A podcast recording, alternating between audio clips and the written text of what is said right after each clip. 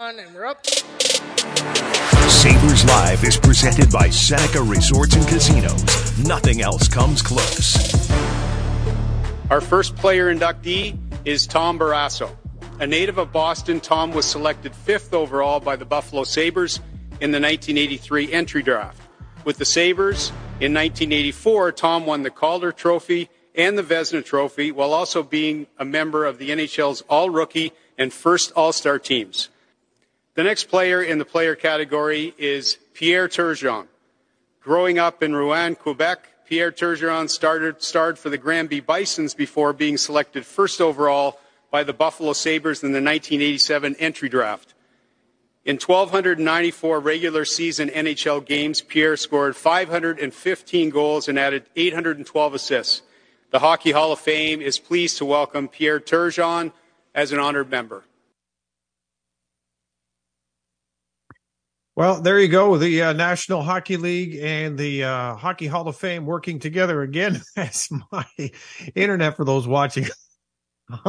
you are not in the witness protection program on MSG. There you go, Dan. I love it. Actually, Dan, would, where are you? Where have you been?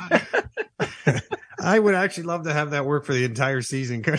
We'll have to talk to Joe Pinner, our producer, and see if we can just do that.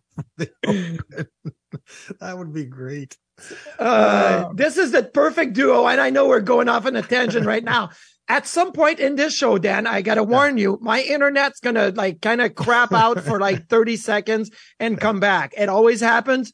It is brought to you by Spalding Lake uh, Wi-Fi, and we've joked about this before. So you, uh, I completely come off. You just had the witness protection uh, filter on, so it's all good. Yeah, but I used to live in a little bit of the what we call the sticks before I moved over here to this side of the of the river and we actually had to use satellite internet. I mean, we had to wait to get on a tower to get satellite internet. We were just across the river from Buffalo. Now I'm hooked up and I, yeah, it looks like I'm in the witness protection program. Um, but the program for the Hockey Hall of Fame went through, uh, really without a hitch yesterday. Um, uh, we're going to talk about uh, obviously a very goaltender heavy uh, Hall of Fame, and obviously yep. not um, look past the others that were inducted as well because it is a real honor uh, for them in their careers. And uh, then there's always a discussion too, especially for those of us in Buffalo, about Alexander Mogilny and the fact that he did not get in again. So we can't uh, not ignore that. But um, you know, there's a lot that goes into the process. And as I mentioned, Marty, uh, the other day with Sal Capaccio, just before your show, um, and we talked about it just before going to air here. I have a lot of respect for the people that make the decisions here, and these are good people. Oh yeah, uh, they're, they're hockey people. They've been around the game for their entire lifetime, so it's not as if they don't know who Alex Mogilny is. It's not as if they don't know the story. It's not as if they don't understand how remarkable of a player he was. Uh, there's just a lot that goes into it. And um, unfortunately for Alex, it doesn't happen this time. And for a lot of Sabres fans who are hoping it would, it did not, uh, but we certainly do not want that to take away from those that were inducted to the Hall of Fame. Yeah, and look, Alex Mogilny, I believe, will get in the Hall of Fame at some point. point, and and you you got to think about the impact he had on the game, not just at the NHL level, but international uh, level as well. And look, the, the situation with Russia right now and the war in Ukraine is is a little tricky, so maybe that had to be a factor. I I I don't think it should be. Obviously, we're not. You know, this is not a a political statement of any kind, but I, I maybe it did. Um, and and there was a big push, a huge push the last few weeks to get more goalies into the Hall of Fame, which I'm in favor of if you get the right ones. Did you know, Dan, only seven goalies got into the Hall of Fame in the last 30 years? I do you know? because, yeah, I looked at the Hall of Fame list by position today uh, when I found out two minutes ago I was going to be on your show. And I thought, okay, let, us look at all the goaltenders. I'm kidding. It was 20 minutes. Yeah, um, yeah 22 minutes. We gave you Jeff. a little heads yeah, up. Yeah. Uh, Jeff's still not smiling, so he's not really listening. But that's Jeff's our producer, by the way, for those that can't see him on the screen right now. Um, but, you know, I, I was surprised. I looked down the list of goaltenders who are in the Hockey Hall of Fame, and I would say, what, Marty, 80% of them, uh, in all fairness to most fans, certainly of this generation and certainly uh, you know coming up behind our generation would have no idea who these players were. I mean, there are some highlights and really iconic names, and there are some names that you, quite honestly, uh, before Google would have trouble knowing who they are. So since 1993, okay, that we're go back 30 years, but Billy Smith was inducted in 1993. prior to him was Vladislav Tretiak in 89. And then prior to him was Tony Esposito. And, and every year in the 80s, pretty much you got a goalie, Ken Dryden, uh, Bernie Parent, you got, um, Gerry Cheevers, Eddie Giacomin. Like you got a lot of goalies. And then in 93, it stopped. It took 10 years from 93 to 2003 to get Grant Fuhr in. Then three years later was Patrick Roy, Ed Belfour, Dominic Hasek, and Rogie Vachon. Those are the six gold, uh, five goaltenders, okay, that got in past 1993. And obviously you have Roberto Luongo that got in, and yep. um, now you have uh, the three that got in this time, including Tom Barrasso, Mike Vernon, and my buddy Hank. I haven't sent him a text yet. I'm gonna have to send him a text, but um, so no, yeah, there was a text from other people who thought you made it to the. I know I'm getting congratulation texts from uh, Hall of Famer themselves saying, "Congrats, you finally made it," and I'm like, uh, you sent it to the wrong person. But anyway, um, yeah, so there was a huge push to try to get more goalies in, and I'm not one to say, well, there's not enough goalies because there's still a fair amount of goalies, but in an era where goalies have been so dominant, right? Like you have to consider that they have had an, a bigger impact than a lot of other players in the game. Look, no disrespect to Pierre Turgeon. Pierre Turgeon was a fantastic hockey player. Love the guy. Love the guy. He comes in. He came in twice last year, you know, do Sabres alumni event. Fantastic guy. Was the, um, he's 34th in all time scoring in the NHL the 33 ahead of him are in the Hall of Fame. And the guy behind Pierre Turgeon is Gilbert Perreault is in the Hall of Fame, right? But was Rick Martin more dominant than Pierre Turgeon when Rico played? You somebody could say that with his goal scoring and everything that he was more dominant than certain players. So look, Mogilny was more dominant. I think so. Congrats on Pierre Turgeon. Well earned, well earned honor. But we can kind of nit pick a little bit here for the selection committee and and who got in and who didn't get in. You can, and it leads me uh, a little bit to the discussion. I don't want to take it too off track because I want to talk. Let, us not go there actually, because if I do start this, I know me. I'm going to take it right stopped. off. I'm ex- well, no, it's a good conversation, I think, because I thought of it. But um, no, let's stay on tracks with your your buddy Henrik because this yeah. is uh, this was a unanimous thought to pretty much everybody um, certainly of the now generation watching hockey and throughout his entire career. Um, I want to, I just came up with this. I want to turn it a little bit here because we're going to praise him up and down because he's earned it. Could you possibly find any reason in your mind that anyone would have said, no, not yet? Okay, so the only reason would have been he hasn't won a Stanley Cup. But I think what we have come to understand now, anyway, I would like to believe that we should understand is that the Hockey Hall of Fame is not a team Hall of Fame. It's a individual player. Your performances, winning the cup is a team uh, aspect of the game. And it's great. Our culture in hockey is about uh, being unselfish, being about the team, sacrifice, and all of it. And it makes the game great. But when you talk about the greatest of the great, it has to be individually. Uh, it has to be your own personal achievements. So I look at Henrik Lundqvist. He took the league by storm, right? In 0506, when we changed the game to add more scoring and he came over from Europe, he went seven straight years winning 30 or more games. It had never been done before. The first seven years of his NHL career, he won more than 30 wins. The only time in his first 12 seasons he didn't win 30, I think he got 26, and that's the lockout shortened season of 2012, 2013, where we only played 48 games, right? But he would have gone 30 if it had been a regular season. So that's impressive. He was a Vezina Trophy winner once, but a finalist four time. He was a first time All Star, first time second team All Star.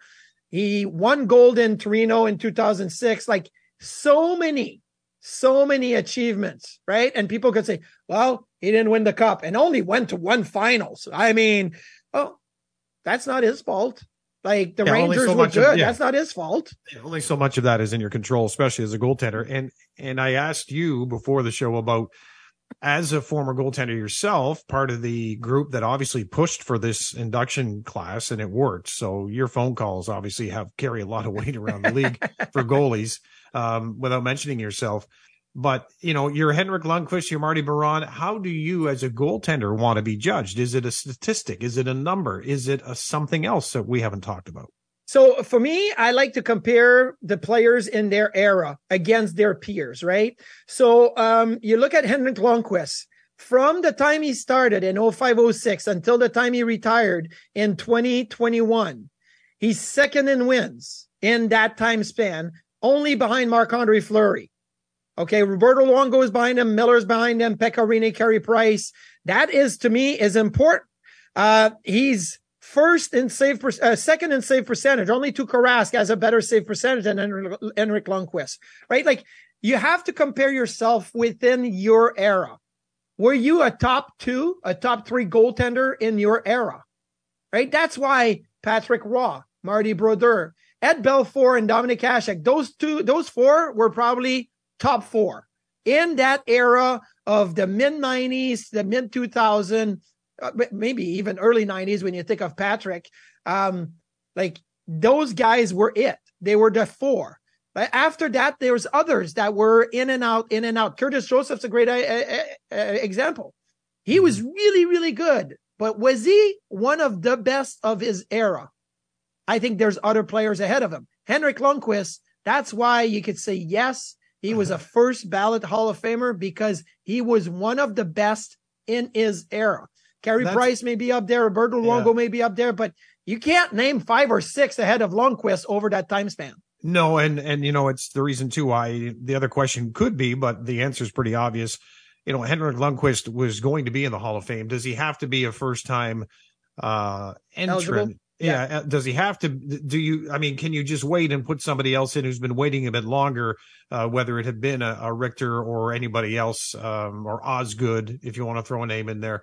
Uh, but it's quite obvious, yes, if you because they're you know they're sometimes the eras overlap a little bit, but the dominant years of their careers were quite different. And as you mentioned, they had uh, some uh, some different results. So, but uh, the this... thing is also, as you talk about, well, yeah. who else could have got in, right? Like, I, I Tom Barrasso, and because there's a Sabres connection there, I say Tom Barrasso took the lead by storm. Same thing. Came in out of high school as an 18 year old, won the Vezina, won the Calder, was you know, different, right? We we didn't see 18 year old goaltenders coming out of high school and playing the NHL. Tom Barrasso did that. Tom Barrasso had a fantastic career. Now, I think what puts Tom Barrasso over the top a little bit compared to others in that that conversation is the fact that he did win two Stanley Cups. And cups are nice. Like they're a part of the whole, you know, your resume. Yeah. Uh, if Tom Barrasso didn't have two Stanley Cups, would he be a Hall of Famer? So that's why Tom Barrasso didn't get in, get in until this year. Like maybe there was more of a push for him this year, but he didn't get in because if you take away those two cups, is he right? Like Lundqvist, no cups, he's still a Hall of Famer. If he had mm-hmm. two cups, he he he'd be on the pedestal ahead of everybody. Um, Mike Vernon, to me, I have look. Mike Vernon was a fantastic goaltender. He played in an era where Grant Fuhr was down the road in Edmonton and Patrick Roy was in Montreal, yes. and you, yeah. you had like other goaltenders. Is Mike Vernon a top five goalie in his era? I don't know. Like, what puts Mike Vernon over the top? Well, he did win the cup in 89 with the Flames. Then he did win it in 97 with the, the, the, Red Wings. So he has two cups. So uh, maybe, okay, the cups work for Mike Vernon. I don't like looking at the cups as a way to put somebody in the Hall of Fame but it helps your, your resume, especially if if people are pushing for you a little bit. Yeah, I, I certainly, as a fan growing up in in Mike Vernon's years, uh, remember some pretty spectacular saves and moments and, and timing of saves too. That for me are. I'm certainly okay with that. You know, Chris Osgood's another name I've already brought up. It's not one I've thought about a lot, but when I do start thinking about it, you know what? Yeah, I, that's probably a pretty good one too. But you you brought up so in two names you brought up, it's really interesting. Tom Barrasso, without the cups, would he be? And I want to have fun with it and tell you, I'll tell you what, he was my wife's Brenda's favorite Buffalo Sabre of all time is Tom Barrasso. And did you ever meet him? Well, she, I don't, well, I think she probably did. I mean, she, I'm, I'm, I'm, only saying that tongue in cheek because know, Tom was a different person. And yes. people in Buffalo, I have so many stories of things that Tom Barrasso may have done on and off a golf course once or twice. And it's like, okay, but I, that's why I was asking. I'm yeah, being no, I know bit- you're having, yes, you're having fun with it, but it, yes, uh, listen, there's stories that can be told about all of us. All right. And Exactly. most of the, uh, some of them, we hope they're never told until we're long gone and people say, who was that guy anyway? But my point being that, you know, that, that's her favorite saber. Uh, Turgeon would be the other, like of all time. I mean, that for her growing up, that was, those are her too. And then you mentioned about Curtis Joseph, how was he the one of the best of his era and having obviously being uh, worked in another market for a number of years just down the highway, I can only imagine what the conversation is like on that end of the spectrum. So it is very, um, it can be a regional discussion on who thinks who was the best. And that's why I asked you the question is how do you want to be measured? Because you can argue this guy was better at this, this guy was better at this. Well, how does this moment against St. Louis how is it lesser than a Tom Barrasso moment for the Penguins where things worked out differently for him because of a much different team in front in that moment in time. Yeah. So it's it's just really good to debate. And of course we're um you know taking away from Pierre Turgeon a little Okay, bit well- with the discussion about goaltenders and because you want to debate, like in a way, like who's the next goalie to get in? Who's the next goalie to get in? I think there's three guys on the list that are because the door is now open. When you look at Mike Vernon and Tom Barrasso getting in, there's three guys on the list in that era of goaltender, right? I'm not looking at, well, is Jonathan Quick a Hall of Famer or Ryan Miller a Hall of Famer, Carey Price a Hall of Famer, Pekka Rinne a Hall of Famer? Those are, those discussions are coming up here in, in three, four, five so years. you're not right? qualified. Yeah, you're not here to qualify them as Hall of Famers. You're asking who does get in next. Who does get who's the next group? Like next year a year from now when they say Mhm. to announce the 2024 class of the hockey hall of fame who is in? And i think there's three names that now come to the forefront. Chris osgood we pointed out. Um has always been that that borderline guy. You've got um mike richter I think that could be. I mean, Mike Richter. Oh my goodness! Like when you think of dominance and a and a goaltender that was had such an impact on the game, and him winning the cup with the Rangers, like first time in fifty years or whatever it was, like you know, um, more than fifty years. And there's Curtis Joseph. Curtis Joseph seventh on the all-time win list, but again, was he a dominant goaltender? So, so Dan, I put three names: this, that, or the other thing. Um, who gets in next? Curtis Joseph. Mike. When when, when did the other thing Chris come into this? I haven't been clearly I, don't- I haven't been watching or listening every day, and I feel very guilty about that. So I missed the other the thing. part. other thing. Uh, Uh, you know what? I'm going to say Chris Osgood because when I look at the history of that Red Wings team and organization and what they were, the mountain they continued to keep getting so far up and then slipping down and not quite getting to the the summit, uh, and everything they went through without the way that Chris Osgood played. I think all of their efforts that were amazing at times that did not pay off in the form of a Stanley Cup championship. Eventually it did. Um, and he was a big part of it. So I'll go with Chris. I, I I think Chris Osgood has a really strong shot just because, in my opinion, when you look at Barrasso and Vernon going in, Mhm. and and the big weighted aspect of those two going in is probably the Stanley Cup. So when I look at uh, Chris Osgood, and I'm saying, well, you know what? He was an impactful goaltender with a Detroit Red Wings team, and that that won cups. I'm saying yes, but I want Mike Richter in there. I want Mike Richter um, to be in the Hall of Fame at some point, and you're going to have to put those in quickly because it's so hard to compare eras. It's going to be hard then to have the Jonathan Quick, the Ryan Miller, the Carey Price, the Marc Andre Fleury, the Pekka Rinne conversation in four or 5 Mhm. years and compare them to Osgood and Richter. All right, Just so like if- it, it if- was hard for the guys in the 90s and 2000 to be compared to the 70s and 80s guys. Okay, so you're the better encyclopedia here. Uh, of the let's let's go Richter Osgood. Of the two on their march towards a Stanley Cup, who had the tougher opponents to stop Oh, as far as scoring? So you look at the series that the Red Wings went through, and the teams that they had to beat, and the series that they had to win, and the goaltending they needed, and then look at the Rangers in the year that they won the cup. And I'm not belittling either side. I'm, I'm honestly asking you, who do you think had to be, without a question, the tougher competition being faced by which goaltender? And Okay, both what- both are cup caliber. Don't get me wrong. Yeah. But just for some ways to differentiate, how you doing it? Um, it's hard, and I don't know. I would never, and and maybe people do it that way. Look, there's 18 people on the Hall of Fame committee, Mhm. and you need at least 50. You need uh, to get to 15 votes, right? So 14 uh, doesn't get you in right away. You have to do a second round. It's like uh, you know announcing the Pope there, but uh, you know there's second rounds and third rounds and all of that. But um, maybe people look at it and say, hey, you know what? Mike Richter won the cup, but who did he have to beat on his way to the cup? And Chris Osgood won cup, multiple cups, right? He didn't just win one. Mhm. Um, how did he do it? How did he get there? I remember Mike, that Chris Osgood came in one year and relieved Dominic Hasek. Hasek started the playoffs against Nashville. And then halfway through the Nashville series, Dom was struggling. Osgood came in, won the cup. Boom. Like that's, that's impressive. I don't look at it that way. I look at it as the body of work.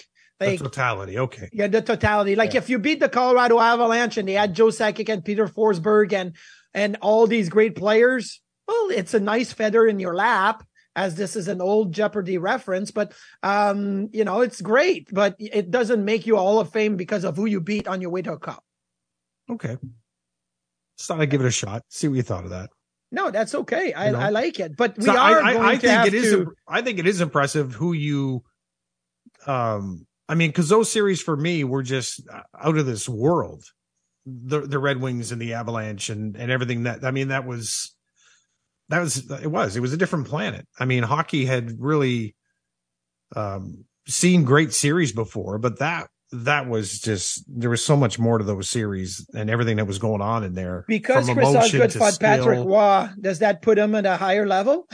Oh no, I didn't. Remember I the wasn't Osgood, even going. although I wasn't even going there. I mean, the emotion was there, but I I wasn't even going there. Uh, although Chris Osgood and Patrick Roy's fight was not as good as Mike Vernon and Patrick Roy's fight. Mike Vernon Yeah. is a littler of of those goalies, and he absolutely like you know, cut open Patrick, and Patrick was bleeding And after then- fighting Mike Vernon. That's why Mike Vernon is in the Hall of Fame. He cut open Patrick Roy in an open ice fight, and that's what put him in. Yeah, and meanwhile, Felix Potvin and Ron Hextall now want to be in the Hall of Fame too because they think they had a better scrap. I think they are in the Hall of Fame, not as honored members, but there's a picture of Felix and, and Ron Hextall in a fight somewhere in the Hall of Fame. There has to be. Like those are iconic moments. But yeah, so um the goalie conversation the Hall of Fame is interesting, Dan. And I mean, we could go on and on because at some point we're gonna have the Ryan Miller uh, you know, conversation. Is Ryan Miller a hockey Hall of Famer? Um, is Jonathan Quick a Hall of Famer? Is is Tim Thomas a Hall of Famer? Like all these guys that are, you know, just But based on what you said, I think so. For Ryan Miller, based on, uh, and again, I'm I'm giving you credit for it. Based on your parameters for uh, a Hall of Fame uh, election induction, Ryan Miller during his playing days, I think, was top of the class as far as how good of a goaltender was he. If you wanted someone to be in net for a game that you wanted to win, would he be one of the top of his era? Let's say his class. Would he be one of the top three that you would want in net? Now, And let me ask you this. Then you start having your arguments about why any of the three. What if I, I I like to use individual achievements like first team all star, second team all star, uh, you know, major awards. Like that's big. Ryan Miller really had one amazing, amazing season where he was first team all star. He was fourth in the MVP conversation. He was won a Vezina. We're Mhm. going back to 2009, 2010. He never was a first or second team all star prior to that or after that. He never was a Vezina Trophy finalist prior to that or after that. Like that's where you do the, you have to do the deep dive. Now, that same year, right, is the uh the Olympics, right? The uh, Vancouver Olympics in 2010. Yep. Like that weighs in too. He was MVP. He was the best goalie. Like Henrik Lundqvist without Torino and the gold medal with Sweden, is he a lock or is that set the stage for Lundqvist's career, just like Ryan Miller?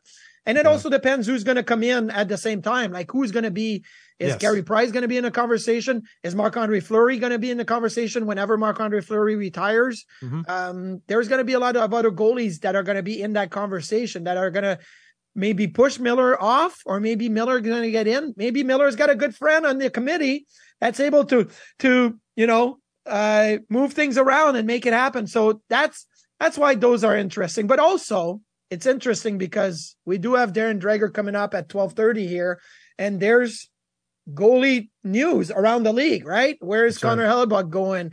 What's going to happen with Adin Hill? Uh, you know, there's so the goalie movement this summer is going to be crazy. So this, I feel like this is the morning or the afternoon of the goalie. This is the day of the goalie. The day you know after three get in the Hall of Fame, we yeah. talk goalie and only goalies today. You know what? The 11 day power play got underway yesterday in oh, Buffalo. let's talk about and, that too. Uh, talk about goaltending. I'm now I'm now they call him Sully. I believe it's Mike Sullivan was in goal for Team White in the first uh, official opening game at seven o'clock.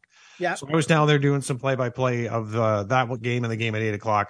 Uh, but Sully, as they called him, uh, amazing glove hand in that first game for Team White and uh, everybody else that was involved. Uh, I looked there at Courtney and DJ Jixter, who were all part of the opening ceremonies yesterday as well. So just a quick shout out to the 11 day power play. What an amazing job again uh, that Mike and Amy Lezakowski continue to do with this uh, mission. Uh, that they are not going to stop their march towards uh, fighting and defeating cancer.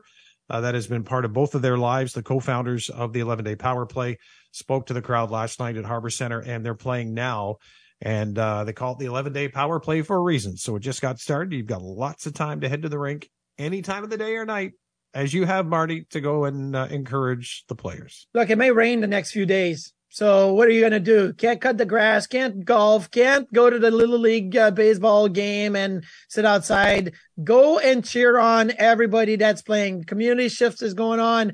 Uh, it's fun. Uh, it's fun to play when there's people there cheering on the 752nd goal of the of the of the week, right? Because they keep tabs on white against blue and uh, yeah. overall uh, scores. So um, go down there, go buy merch. I'm telling you, like their hats and hoodies cool. and shirts is really cool. There's a lot of cool merch, and when you wear that merchandise everywhere, people recognize it. Like I wear my 11 day power play hat um, sometimes if I'm, you know, at a horse show with my girls and I'll be down in Kentucky or whatever, and they're like, "Hey, is this the hockey game in Buffalo?" The, uh, yes, it is. Like people recognize it, and it's great to see. Well, there's someone by the name of Dennis Gilbert that was playing last night. oh, did opener. he? Yeah, he played uh, in the opener, and you might, uh, folks might remember that he made it pretty clear to the uh, organization out in Calgary that this was something he was going to do, and yeah uh, you weren't going to stop them. They actually so, supported. They actually rose, they sure raised did, money in Calgary with the Flames um, for the 11 day power play this year. Um, so yeah, Dennis is great. I saw him at a lunch earlier this year.